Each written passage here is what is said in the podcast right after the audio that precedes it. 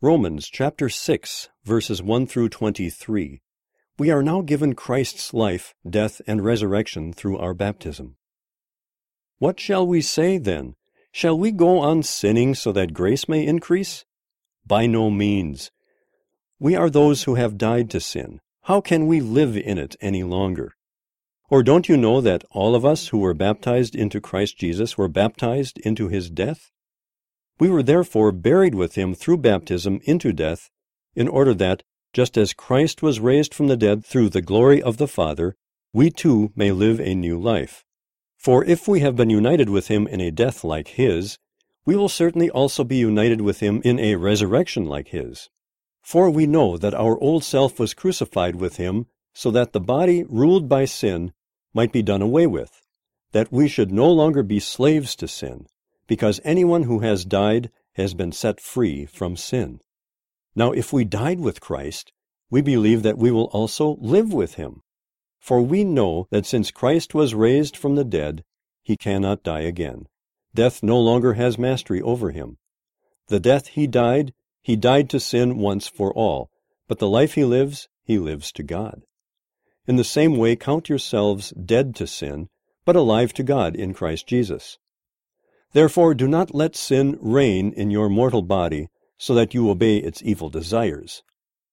Do not offer any part of yourself to sin as an instrument of wickedness, but rather offer yourselves to God as those who have been brought from death to life, and offer every part of yourself to him as an instrument of righteousness. For sin shall no longer be your master, because you are not under the law, but under grace. What then? Shall we sin because we are not under the law but under grace? By no means. Don't you know that when you offer yourselves to someone as obedient slaves, you are slaves of the one you obey, whether you are slaves to sin, which leads to death, or to obedience, which leads to righteousness. But thanks be to God that, though you used to be slaves to sin, you have come to obey from your heart the pattern of teaching that has now claimed your allegiance you have been set free from sin and have become slaves to righteousness. I am using an example from everyday life because of your human limitations. Just as you used to offer yourselves as slaves to impurity and to ever increasing wickedness, so now offer yourselves as slaves to righteousness, leading to holiness. When you were slaves to sin, you were free from the control of righteousness.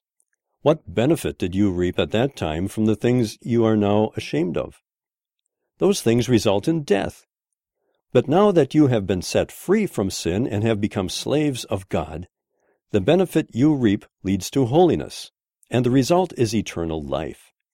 For the wages of sin is death, but the gift of God is eternal life in Christ Jesus our Lord.